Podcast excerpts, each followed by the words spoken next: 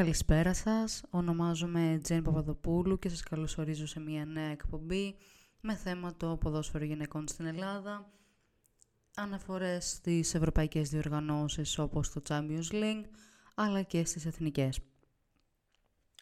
Σήμερα, θέμα συζήτησής μας θα είναι η αναμέτρηση της ε, Εθνικής Ελλάδας κόντρα στη Σερβία, στο Θεόδωρος Βαρδίνο Γιάννης, που ολοκληρώθηκε πριν από λίγο. Η 7η αγωνιστική του εγχώριου πρωτοθλήματος Α Εθνικής, αλλά και τα βραβεία του ΨΑΠ. Θα ξεκινήσουμε με την Εθνική Ελλάδας που γνώρισε την ήττα με σκορ 2-0 ε, από τη Σερβία. Μία αναμέτρηση η οποία θα μπορούσαμε να πούμε ότι ήταν πάρα πολύ ε, καλή σε σύγκριση με τις προηγούμενες. Και όταν λέω προηγούμενες σαφώς δεν αναφέρομαι στις τελευταίες ε, πολύ καλές εμφανίσεις με την Ουκρανία αλλά γενικά στην εικόνα της εθνικής έως τώρα. Μπορώ να πω ότι ε, σήμερα η αμυντική της λειτουργία ξεχώρισε. Δεν δέχτηκε γκολ όπως συνήθιζε να δέχεται στην αρχή του αγώνα και καθ' όλη τη διάρκεια μπορώ να πω ότι τα δύο γκολ που δέχτηκε ήταν σε πολύ κακά σημεία. Το πρώτο το δέχτηκε στο 45, δηλαδή λίγο πριν οι δύο ομάδες περάσουν στα ποδητήρια, με τη Μιγιάτοβιτς και το τελικό 2-0 ε, από ένα εξαιρετικό γκολ ε, από τη Πόλιακ με απευθείας εκτέλεση κόρνερ. Ένα γκολ το οποίο σίγουρα ε, θα είναι ένα από τα κορυφαία της ε, διοργάνωσης.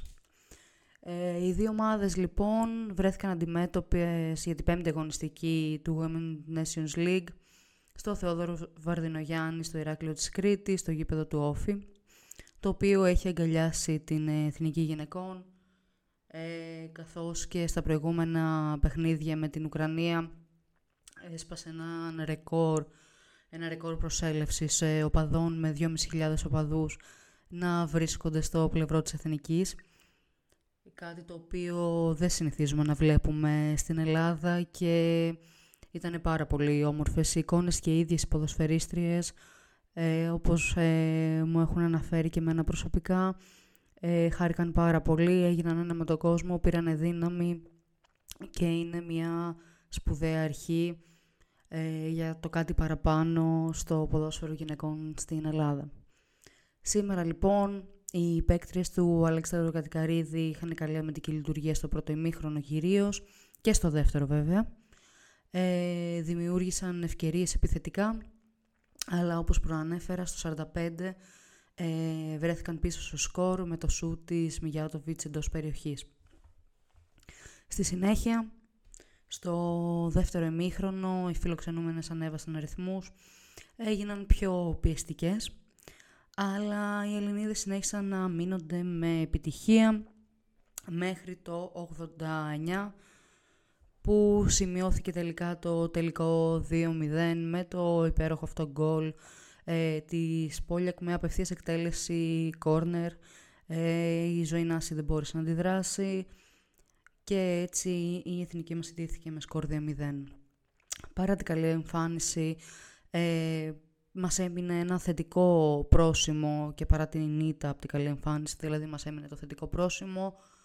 Ε, στον επόμενο αγώνα η Εθνική αντιμετωπίζει την Πολωνία εκτός έδρας ε, τη 3η 5 του και στον σημερινό αγώνα του ομίλου, ε, στον άλλο αγώνα ουσιαστικά, ε, η Πολωνία επικράτησε ένα 0 της Ουκρανίας.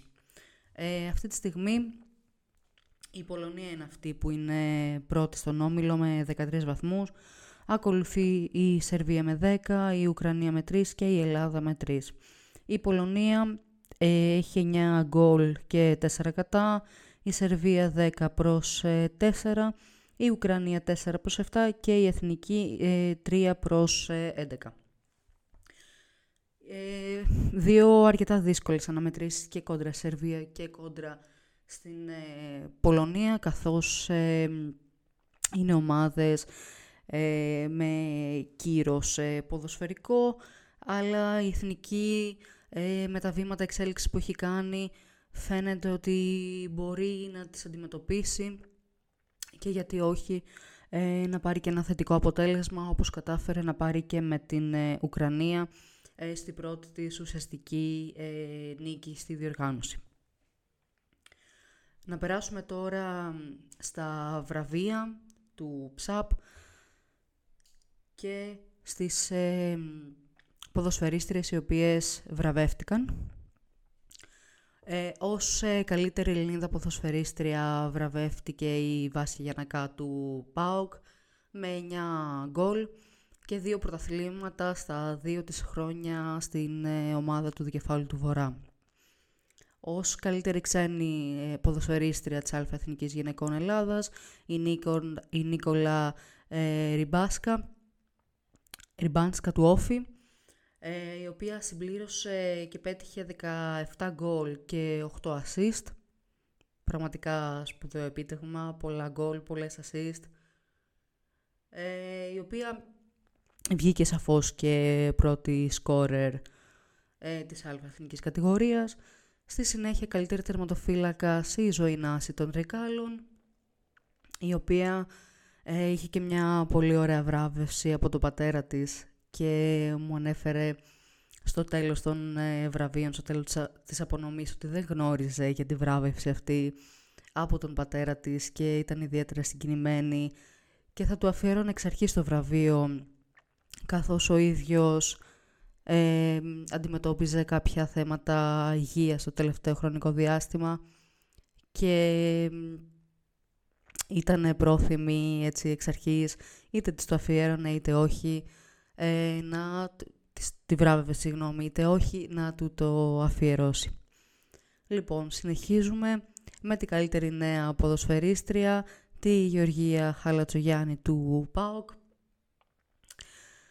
ε, την πρώτη σκόρερ, την, Νίκολα, την Νίκολα Ριμπάνσκα, την αναφέραμε του Όφη, ε, καλύτερος προπονητής ο Λευτέρης Κανάτας του ΠΑΟΚ. Και η ομάδα του ΠΑΟΚ βραβεύτηκε για το πρωτάθλημα που κατέκτησε. 14 ε, νίκες σε 14 αγώνες στην κανονική διάρκεια.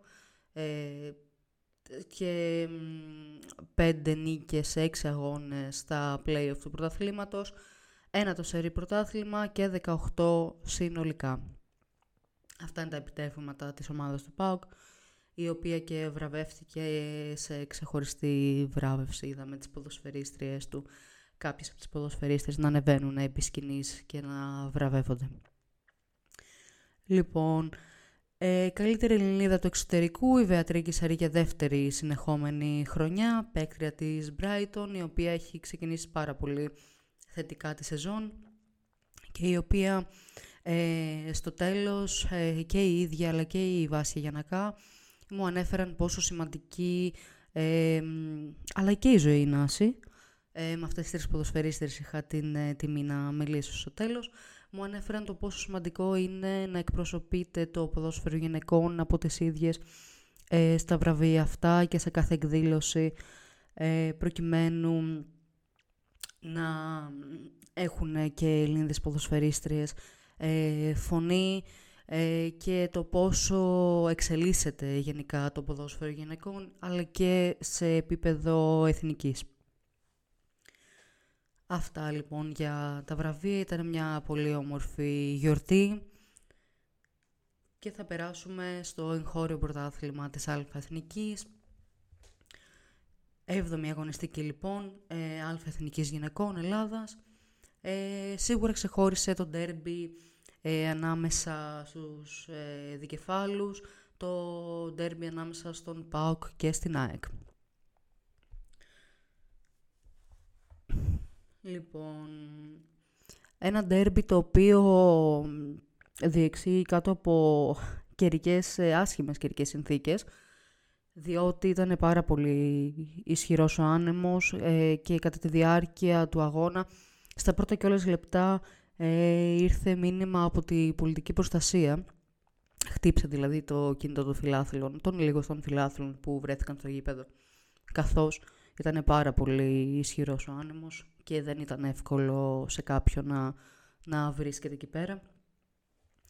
Λοιπόν, ε, ένα ντέρμπι το οποίο πραγματικά μόλι τη σημασία της λέξης ντέρμπι η ΑΕΚ ε, αμήνθηκε πάρα πολύ καλά, κυρίως στο πρώτο ημίχρονο, ε, παρά την ε, πίεση του ΠΑΟΚ, κατάφερε να μην δεχτεί κάποιο γκολ. Ε, στα τελευταία λεπτά δόθηκε ένα πέναλτι στο δικέφαλο του Βορρά. Η Χέλμ Βαλδέρ κατάφερε να ευστοχήσει και αστόχησε στην εκτέλεσή της.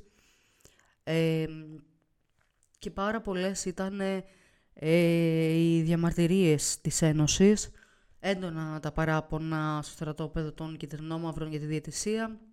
Συγκεκριμένα ε, διαμαρτυρήθηκαν ε, για το καταλογισμό πέναλτι ε, στον ΜΠΑΟΚ, αλλά και για μια φάση το οποίο, την οποία συγγνώμη, ε, ζήτησαν πέναλτι ε, και δεν δόθηκε σε μαρκάρισμα της Γκούνης στη Λόπες. Στο τέλος βέβαια του αγώνα εξέδωσαν και ανακοίνωση ε, που μέσα σε αυτή έλεγε ότι η διαιτησία προσβάλλει την προσπάθεια μας και αλλοιώνει το τελικό σκορ. Πολύ έτσι βαριές κουβέντες. Ε, δεν θα πάρω κάποια θέση. Σίγουρα η κάθε ομάδα ξέρει το τι ποδόσφαιρο παίζει. Ε, οι διαιτητές καλό είναι να κρατάνε μια ουδέτερη στάση. Εύχομαι να έγινε, εύχομαι η ΑΕΚ να έχει άδικο σε όλο αυτό, δεν θα πάρω θέση. Σίγουρα οι ίδιες οι ομάδες γνωρίζουν πάρα πολύ καλά ε, τις αθλητριές τους, γνωρίζουν ε, από ποδόσφαιρο. Είμαι σίγουρη ότι θα είχαν λόγους να διαμαρτύρονται, ε, αλλά και ο ΠΑΟΚ θα έχει τους δικούς του λόγους, προκειμένου να κρατήσει και αυτός ε, μία στάση. Αν δεν κάνω λάθος δεν εξέδωσε κάποια ανακοίνωση.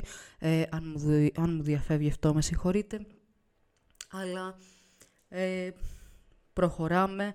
Απλά αυτό που θέλω να πω είναι ότι δεν είναι όμορφο η διαιτησία να κρίνει τα παιχνίδια, αλλά εντάξει, ήταν ένα παιχνίδι που ο ΠΑΟΚ ε, πίεζε συνεχώς, η ΑΕΚ έκανε πολύ καλή άμυνα, ήταν δηλαδή ένα παιχνίδι το οποίο, αν και επιθετικά δεν είχε πάρα πολλές ευκαιρίες, μπορώ να πω κυρίως για την Ένωση, ε, κρατήθηκε πάρα πολύ καλά η ΑΕΚ ε, απέναντι σε ένα μεγαθύριο του ποδοσφαίρου γυναικών στην Ελλάδα, τον ΠΑΟΚ. Επομένως, προχωράμε παρακάτω. Ε, οι δύο ομάδες ξέρουν καλύτερα τι κάνουν. Το χρυσό γκολ ε, της αναμέτρησης πέτυχε η Καλέση. Λίγα λεπτά αφού του πέρασε στο μάτς και συγκεκριμένα στο 49 με πλασέ. Ε, η ΑΕΚ δεν μπόρεσε να πετύχει κάποιο τέρμα είτε ισοφάρισης είτε να κάνει την ανατροπή και έτσι δέχτηκε την ήττα και ο ΠΑΚ πήρε τρεις πολύτιμους ε, βαθμούς που το κατατάσσουν στην πρώτη θέση βαθμολογίας μαζί με το Παναθηναϊκό. Βέβαια ο δικέφαλος του Βορρά έχει και μια αγωνιστική λιγότερη. Επομένως όταν ε, πραγματοποιηθεί αυτή η αγωνιστική ε, με νίκη του περνάει μόνος ε, πρώτος στη βαθμολογία. Λοιπόν, συνεχίζουμε με τους επόμενους αγώνες. Ο Παναθηναϊκός ε, επικράτησε 3-0 του Βόλου στο Κοροπή. Τα γκολ σαν αναμέτρηση πέτυχαν η Κανέλου στο 14 που άνοιξε το σκορ για το τριφύλι. Στο 44 η Ντομότ με δύσκολο σούτ από πλάγια θέση διπλασία στα τέρματα για τις γηπεδούχες. Και το τελικό σκορ 3-0 έκανε η Κατοπόδη στο 85 ε, ένα μάτς το οποίο ο Παναθηναϊκός είχε πάρα πολλές ευκαιρίες. Ε, για πολλούς ε, το σκορ ουσιαστικά αδικεί την προσπάθεια του Παναθηναϊκού. Έτσι αναφέρουν. Αλλά ε, δεν πάβει να είναι ένα μεγάλο τρίποντο. Ε, το οποίο όπως προανέφερα κοντραρίζεται και με τον ΠΑΟΚ ε, για την πρώτη θέση. Γενικά φέτος βλέπουμε ένα κροσανταγωνιστικό πρωτάθλημα με πολλές ε, ΠΑΕ, με συγχωρείτε, να έχουν δημιουργήσει ομάδες. και γενικά μπορώ να πω, ε, λόγω του ότι παρακολουθώ ποδόσφαιρο γυναικών αρκετά χρόνια, ε, μπορώ να πω ότι είναι το πιο ανταγωνιστικό πρωτάθλημα ε, έως σήμερα. Και πραγματικά πιστεύω ότι αν ο Πάουκ δεν πάρει ε, προβάδισμα, μεγάλο προβάδισμα, σίγουρα θα δούμε ένα πάρα πολύ ωραίο πρωτάθλημα το οποίο μπορεί και να ανατρέψει και τον ε, ε, πρωταθλητή ε, πολλών ετών μέχρι σήμερα. Θα ήταν πολύ ωραίο ουσιαστικά να δούμε έτσι και μια άλλη ομάδα να παίρνει πρωτάθλημα. Ε, αλλά σαφώς τα Εξωπάουκα έχει όλες τις βάσεις, ξέρει πώς να διεκδικεί το πρωτάθλημα, ξέρει πώς να στέφτεται πρωταθλητής της Ελλάδας. Όλα αυτά αναμένεται να τα δούμε στη συνέχεια. Πάντως μέχρι τώρα έχει ξεκινήσει πάρα πολύ δυναμικά το πρωτάθλημα. Λοιπόν, στη συνέχεια ο Αστέρας Τρίπολης ε, υποδέχτηκε τις νέες ατρομή του και επικράτησε με σκορ 5-2. Ε, το σκορ άνοιξε το 14 η Φακίνου και από εκεί και πέρα η Μοσκοφίδου ήταν αυτή η οποία πέτυχε χατρίκ με τρία τέρματα στο 39, στο 43 και στο 55 και στο ενδιάμεσο η Οργαντζή πέτυχε και εκείνη ένα γκολ στο 53. Για τις νέες ατρομή του ε, μείωσαν η Μοσχονάς στο 64 και η Μπέγκες στο 89. Η Καστοριά υποδέχτηκε τη Ρέα και έχασε με σκορ 1-2. Τα δύο χρυσά γκολ της Ματέους χάρισαν το πολύτιμο τρίποντο στις φιλοξενούμενες. Σε ένα ντέρμπι Θεσσαλίας, θα το έλεγα, οι Ελπίδες Καρδίτσας υποδέχτηκαν τη Λάρισα και με σκορ 2-2 καμία ομάδα δεν μπόρεσε να πάρει το τρίποντο. Για τις Ελπίδες Καρδίτσας, τα γκολ πέτυχαν η Σάρων και η Αναστασίου και για τη Λάρισα η Ζέλεβα και η Κιόκο. Σύρενες Γρεβενών Ολυμπιάδα ημιτού 2-0. Η Σιτούμα πέτυχε δύο γκολ στο πρώτο ημίχρονο και σφράγισε την νίκη. Πρώτη εντός έδρας νίκη για την ομάδα των Γρεβενών. Ε, στις 22 Δεκάτου πραγματοποιήθηκε και ο εξαναβολής αγώνας ανάμεσα στα Τρίκαλα και σε Ελπίδες Καρδίτσας με σκορ 7-0. Αυτά ήταν τα νέα του ποδοσφαίρου γυναικών στην Ελλάδα. Ε, έτσι συνοπτικά. Ε, εύχομαι οι επόμενες εκπομπές να έχουν περισσότερο υλικό, περισσότερες λεπτομέρειες. Φέτος είναι πάρα πολύ σημαντικό το γεγονός ότι μπορούμε να δούμε στο Action 24 μερικές εκπομπές, μερικές εκπομπές, μερικούς αγώνες ε, live. Πάρα πολύ σημαντικό. Μπορούμε δηλαδή και εμείς να έχουμε μία εικόνα ε, να δώσουμε σε εσάς, αλλά και ο κόσμος να δει επιτέλους ε, ότι στην Ελλάδα παίζουμε ποδόσφαιρο γυναικών. Υπάρχει το ποδόσφαιρο γυναικών, μπορεί να τα ακούτε ε, σαν έκφραση, αλλά είναι λογικό. Ε, ο καθένας ο οποίος δεν έχει πρόσβαση ε, σε γήπεδα, να πηγαίνει δηλαδή από κοντά, να βλέπει, ε, πλέον μπορεί ε, έστω κάποιους αγώνες την εβδομάδα να τους παρακολουθεί. Πάρα πολύ σημαντικό αυτό, τεράστια βήματα εξέλιξης. Ε, όπως μου ανέφερε στο τέλος του, των βραβείων του ΨΑΠΟ ο πρόεδρος, ο Γιώργος Ομπαντής, ε, κάνουν μεγάλα βήματα, προσπαθούν το ποδόσφαιρο γυναικών να γίνει επαγγελματικό, πράγμα που μέχρι τώρα δεν είναι. Το γνωρίζουμε αυτό και για όσους δεν το γνωρίζουν το αναφέρω. Επίσης μου ανέφερε ότι προσπαθούν ε, ουσιαστικά να υπάρχει ασφάλεια για τις ε, ποδοσφαιρίστριες, γιατί ο τραυματισμός είναι κάτι ο οποίος είναι μέσα στη ζωή του αθλητή και της αθλήτριας. Ε, ο ΨΑΠ ο ίδιος ε, παρέχει κάποια ιδιωτικά έτσι, συμφωνητικά ασφάλειας ε, με τις επέκτηρες, απλά αυτό δυστυχώς ε, δεν έρχεται από τις ομάδες που έπρεπε να έρθει. Και ένα τελευταίο, ότι η UEFA πλέον έχει ουσιαστικά ε, ως ταβάνι της το γεγονός ότι πρέπει η εθνική ανδρών με την εθνική γυναικών να είναι εισάξιες, δηλαδή καμία από τις δύο να μην υπερτερεί, σίγουρα των ανδρών υπερτερεί μέχρι τώρα, ε, δηλαδή ίδια δικαιώματα ε, και γενικά να τους παρέχεται ε, η ίδια ασφάλιση, οι ίδιες δυνατότητες ε, και να μην ε, υπερτερεί ουσιαστικά αυτή των ανδρών ε, σε δικαιώματα έναντι των γυναικών. Αυτά ουσιαστικά είχα να πω εγώ. Ε, σίγουρα εκπομπή με την εκπομπή θα έχουμε παραπάνω υλικό και για το εγχώριο πρωτάθλημα. Εύχομαι και για τις, και τις υπόλοιπες κατηγορίες, γιατί όχι.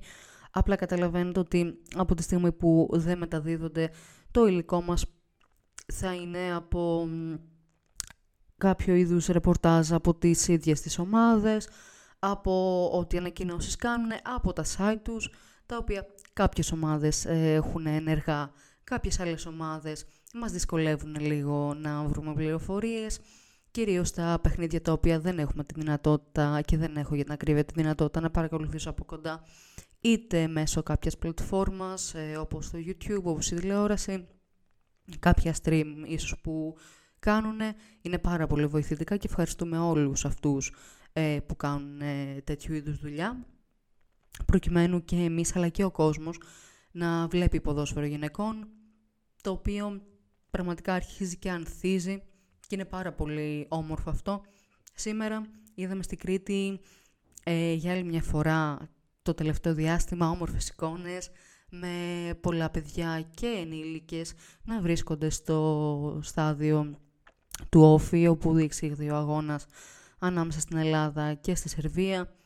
Πολλά παιδιά από τις ακαδημίες, ε, σημαίες, να ζητάνε αυτόγραφα από τις Ελληνίδες ποδοσφαιρίστριες, ε, φωτογραφίες, τις ίδιες να πηγαίνουν σε σχολεία, να μιλάνε, τα παιδιά να τις αγκαλιάζουν και να μην ξεχνάμε ότι όσο ε, τα παιδιά μαθαίνουν για το ποδόσφαιρο γυναικών, που αυτά είναι το μέλλον μας ουσιαστικά όλων, σε λίγα χρόνια είμαι πάρα πολύ αισιόδοξη ότι θα το έχουν αγκαλιάσει ήδη.